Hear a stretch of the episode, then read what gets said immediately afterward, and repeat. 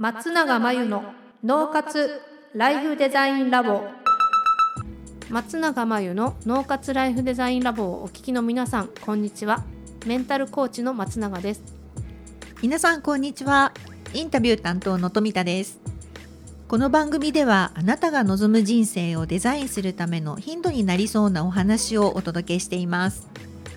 月に1回第3土曜日に配信中の着想シネマのコーナーではセレクトした映画を題材にそこから着想してお話をしていきます。では今回の映画をご紹介します。タイトルはレディーバード。2017年本国アメリカで公開後口コミで徐々に話題を呼び公開映画館数が4巻から1557巻まで拡大。全米公衆ランキング5週連続トップ10入りのヒットを記録。アカデミー賞で作品賞ほか主要5部門にノミネートされたほか世界各国の映画賞で絶賛され日本では2018年に公開されました。映画 .com のサイトによりますとフランシス・ハ20センチュリー・ウーマンなどで知られる女優のグレタ・カービグが自身の出身地でもあるアメリカ・カリフォルニア州サクラメントを舞台に自伝的要素を盛り込みながら描いた青春映画。主人公はアメリカ・カリフォルニア州の片田舎サクラメントで暮らしカトリック系高校に通う17歳の高校生クリスティン。母親とはいつも喧嘩ばかりで自分のことはレディーバードと呼ぶようにと周囲にまでお願いするほどの自意識過剰の塊。大都会ニューヨークへの大学進学に憧れる彼女が友達や彼氏そして家族と自分の将来について彼女なりの精一杯さで答えを見つけようと奮闘する姿をみずみずしくそしてユーモアもたっぷりに描いている。と書かれています。はいということで今回は「レディーバード」ですけれども、はい。これなぜこの映画を今回は選ばれたんですか？たまたまはい、YouTube でうん出てきたんですけど、はい、あたまたま。そうあのバービーってあるじゃないですか。バービー？最近。のはい、最近やるやつ。今月始まった映画かな、うんうんうんそれを見たいなと思ってそれの予告編を見てたらはいはい、出てきたんですよ。あそうなんですね。そうね。後で分かったんですけど、ええ。同じ監督さんだった。あえっ、とグレタとガーウィッグさん。ガーウィックさん、はい。女優さんなんですよね、うんうん。どうどうやら、うん。はい、その方の監督された映画、ああなるほどう。ん、YouTube にたまたまこう上がってきたものに。そうそれでこのうんシネマのタイトルにしようと思って決めてあったんだけど、はい。えっと、見たのは昨日の夜なんですか。はい、なんかこう印象的なシーンとかありました？えっとこのね印象的なシーンは、はい。お母さんとこのレディーバードの掛け合いみたいなところでうん一つあるんですけど、うん。へえ。そうですね。母と娘がメインテーマみたいなそう感じですそうよね。でこのなんか映画自体は、はいあの印象的なって言ってもすごいなんかドラマティックな出来事が起こるわけじゃないんですよ。あそうなんですか。うん、本当に若気の至りがいっぱい詰まった はい。なんて1718の女の子が。親元から離れるところの大人の階段登ってくはい。痛々しい日常。のあるあるの映画へー。まさに青春映画。そう。でも本当にドラマティックじゃない。別に、はい。はい。大した事件じゃないうんうん。事件が起こるっていうか、本本人にとっては事件なんだけど、はい。大したドラマは起こらないんで静かな映画ですよね。あ静かな映画、うん。そう予告で見た時に、はい、なんかこのレディーバードっていう女の子が、赤髪かなんかうん、で、うんうんうんうん。なんかピンクのギブスみたいなのはめていて はい。まあちょっと個性的なはい。芯の強い女の子のイメージがあって、はい。で、まあ、予告だけ見てじゃあ面白そうだからこれにするかって決めたんだけど、うんうん。実際に映画を見ると、はい。意外と普通の女の子っていうかなんですよ。で、ね、映画自自体はすごくね、うん、おしゃれな映画なんだけど、うーん。このレディーバードっていう主人公の女の子自体は、うんうん。ダサくて痛々しいみたいな。ダサくて痛なんかお々しいしゃれにしようと思ってるけど、はいはいちょいださになっちゃってで生きがってるけどはい。痛々しいみたいな。本当に若気の至り映画、でも誰しも結構こう共感するところあるかもしれないですね。うん、あるあるがいっぱい盛り込まれててえ自分の若い頃だったり、えはい。あこういう友達いたなとかこういう人いるよねっていうはい、本当にこの自意識過剰の時期っていうか、ありますよね。はい。うん、この大人にまだなってないんだけど、うんうん。こうなろうとしてる時のうん。なんか儚い時期ですよね。へえ、なんかそういう記憶がこう呼び起こされるというか、くすぐられるというか。そうそうそうかもしれないですね。昔すぎてあの呼び起こすのに時間かかりますけどね あ、。そうなんですね。そうか、その中でもなんかこう静かな映画の中でもあここは面白かったなみたいなところってどこかありますか？うーんといくつかあるんですけどはい。母と娘の話ってさっきねうん言ってたと思うんですけど、はい。そうテーマが母と娘がまあ中心で描かれてるんですよ。うんうんだから恋愛とかもするし友達とのこととか、はいはい。まあ、お父さんとかおお兄ちゃんとかも出てくるけど割とテーマの中心がお母さんと娘のこのなんか愛情みたいなはい。と。こで,、はい。で印象的だったシーンがうん。なんかプロムってあるじゃないですかプロもあそう卒業式のパーティーみたいな。はいはい。それに着てくドレスをうんうん。お母さんと選びに行って、へでそこでなんかぶつかるんですよ。あら。なんかこっちがいいんじゃないのあっちがいいんじゃないのとか、うんうん。そのドレスはどうとか はいはい。言ったり言われたりしてて、ええ。でなんかお母さんが「だってベストなあなたになってほしいのよ」みたいなことを、うそん。のレディーバードに言ったら、はい。今の私がベストよみたいな、うん。まあ、ことを言ってうん衝突するんだけど、ええええここがすごい深いなと思ってはいっていうのははい。レディーバードは今の私がベストよってお母さんに言い返すんだけど、うんうん本当はそう思ってないの多分自分のことを。なるほど。まだ若いから、うんうん自分の可能性もすごい感じてるし、はい。こんなんじゃないとか、うんこんなとこでいる私じゃないみたいに思ってるんですよね。思ってる。節があるの彼女には。はい。じゃないと自分にレディーバードとかいううん。本名じゃないから あそうですよね。自分でつけてるんそうそうそうですよね。そんな名前で周りを呼ばせないじゃん。確かに。そうそうだからなんか自分はこんなはずじゃないとか、うんなんかまだ可能性があるとかもっとニューヨークとかに行きたいのね、大学もはいはい。はいえっと、カリフォルニア州の田舎のサクラメントうんうんうん。の話だから、はい。あのでもニューヨーク大都会ニューヨークに行きたいから、はい。まあ、そういうところで活躍してる自分をイメージしてるんだけど、うんうん。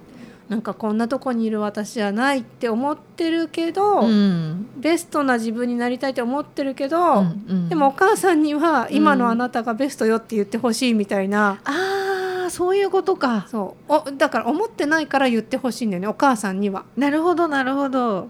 でもお母さんはベストなあなたになってほしいって言ってるけどはい。別に母親の愛だから、うんうん。基本は全肯定なんですよそうですよね。そ存在を、うんだけど部分的にうん。こういうふうにしなさいああいうふうにしなさいこうするといいわよっていろいろあって、うんうん。でもそれをお母さんからレレディーバードに言えば言うほど、うん。今の自分をなんか愛されてないっていうか、そっかそっか。うん、受け入れられてないとかはい。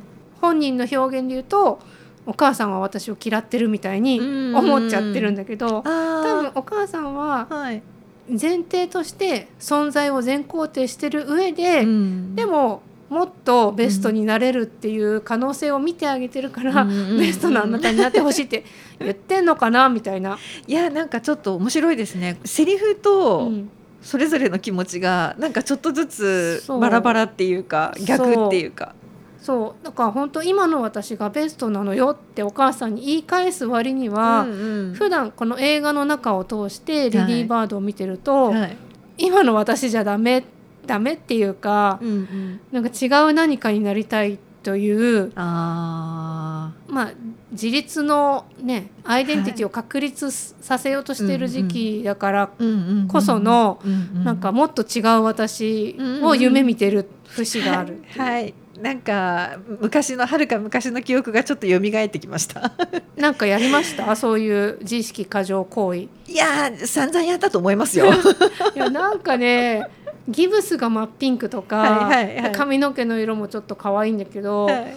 そういうところでねアイデンティティを作ってるんですよね。うん。それがちょっと後から見たら痛々しい。でもなんかね あるあるで、はい。もう自分もやってたしうんうん。なんか恥ずかしいけどこうね、やっぱ自信がないからこそ自信をつけようみたいなのもあるかなと思思ってます。あありますよね、うん。自信がないからこそ自信つけたいっていうか自信があるようにあんなふりをするというか。みたいなねのも感じて、なんかあの階級っていうか彼女にはなんかまあ貧乏というか経済的に苦しいっていう設定で、うんうんうん。でなんか学校のうん。なんていうのあのピラミッドのあスクールカーストあっていうやつですかね。そうなんかそれ、れのちょっとお金持ちで、はい。ちょっと美女で、うんうん。イケイケの 子はいはい。でまたつるんでる男の子たちもちょっとそういう軍団がいて、なんかそこと仲良くなりたがってはい近づいてていって、はい。まあ彼氏っぽいものも一瞬そこでできるんだけど、ええ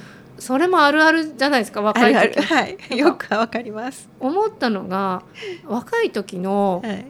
自分の価値ってうん。なんか家が貧しいかと金持ちかみたいなのも結構連動してたような気がして今思うとね。そうですね。なんとなく。っていうのと、あといイケメンか美女かみたいな こととかええ外見ありますね。外見とか、はい。で男の子だったらスポーツが得意かどうかとか、はい。あったなと思って、ね。そういうところでこうカーストができていくみたいなの。ええええええ。でじゃあそれは大人になった今ってどうだろうって思って今は別に家がはいどうとかっていうより本人の収入とかです結構なんていうのかな。自分でもひ人からもこう、うん。階級じゃないけど評価されたりすうんうんうんうるん。傾向があるのかなと。そうですね。今年収め問題になってるってこともあってあそうなんだ。気になってる人多いかもしれないですへねえ。あはい。そうなんですね。はい。そうあとだから家が貧乏かどうかとかはそんなにもう大人になるとうん。関係がないということもないけど、うんうんうん。それより本人の収入が年収がどうかとか、はい。あと会社のね社会的ネームバリューとかで自分の価値をはい。こう判断してしまうというか、ええ。判断する傾向があるのかな。だから転職する時とかのはいはい。自分の市場価値うんうん。みたいなところは結構気になったりするのかなと。そうですね。今テレビでもよく言ってますよね。市場価値を分かろうみたいな、うんそういうところでこう自信の上下が起きたりりするのかなっていうのは想像できるんですけど、はい、でもこのうん。映画に多分うまあ裏テーマじゃないけど、うんうん。あの母と娘の関係性だけじゃなくてこの,、その自分の人生の豊かさの認識みたいなのもここの映画のテーマの一つに設定しているそうなんですよ。あそうなんですね、うん。へえ豊かさ。そう。だからどれほど持っていないものが多いかじゃなくて、はい。どれほど持っているものがあるかみたいなのを、まあ、テーマとして描かれてるみたいで。深いなあそうですね。確かに、うん、それはすごくこの作品から感じたんですよね。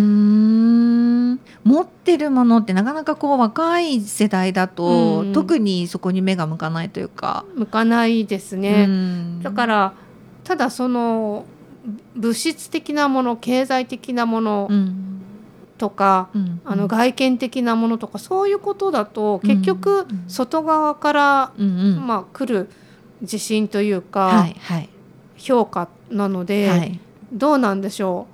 比較もしやすいしそうですよね。人との比較もしやすいし、はい。逆に持っていないことで恥を感じるとかああとはそれを失った時のことを考えて、はい。怖くなるとかちょっと不安定な要素が強くなるんじゃないかななんて思うんですけど、いや確かに。昔その学校時代ってありましたよね。みんな流行ってるもの持ってるのに私だけ持ってないとか。そうそうそうそう。なんか逆に言うとはい。じゃあそういった全てを失った時に自分に残るものってなんだろうって考えると、へえそこに自分の人生の豊かさうん。の本質が隠れてるのかななんて思うんですけど、なるほどね。富田さんがもし、まあ、じゃあ会社急にクビになったとか、はい。ちょっと申し訳ないんですけどあの一文無しになった時に残るもの、残るはい。富田さんの人生の豊かさって何ですか？なんでしょうねもう最後は人間関係かなと思いますね。家族だったり、うん。友達だったり。確かに。そこになるのかなと思うんですけど、そうですよね。松永さんどうですか？え残るもの？そうですね。はい。えもともと今持ってないから。残るも何も変わんないかもしれないけど。そうだじゃあ,、はい。あのある意味すべてを持ってるってことですね。全てを持っていないからね強いみたいな失うものがない強さみたいなのはねあ。るかもしれない。それは素敵ですね。無敵です。わわかんない。わかんない。ちょっとわかんないですけど真面目に答えると はい。でも仲間とか人間関係とかですかね。やっぱりそうですよね。うん。大切な人が身近にいてくれるだけで幸せってよく聞きますけど、うん実際亡くなったことを考えると確かにそうかもしれません。うん。なんか結構このね母と娘っていうテーマもそうだし、うん。この若気の至りのテーマもそうなんだけど、うん。はい。なんか人生の豊かさみたいなことも、はい。本当にこの映画の中では出てきて、あのいろんなシーンにこう散りばめられてるとか感じるのでなんか静かながらに、はい。ドラマティックな展開がない分、うんうん結構じわーっとうん。しみる感じの映画。すすごい面白かったとか、はい。あの引き込まれたみたいなことはなくて、うんうん。むしろじわーってくる感じの映画でした。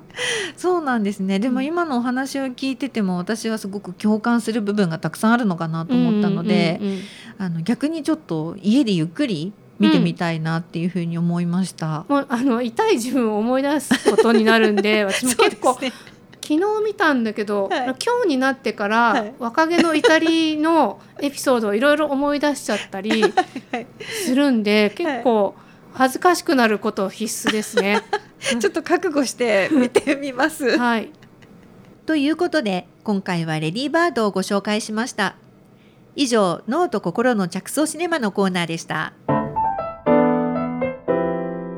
脳活ライフデザインラボあっという間にエンディングのお時間です。最後に松永さんの活動について教えてください。最高の働き方が見つかる脳と心の使い方というテーマの対談動画を無料で公開しています仕事のモヤモヤを解消し生き方と働き方に一貫性を持たせるためのヒントがきっとつかめるはずです概要欄に URL を載せていますのでぜひ登録してみてくださいそれでは次回の脳活ライフデザインラボでまたお会いしましょう。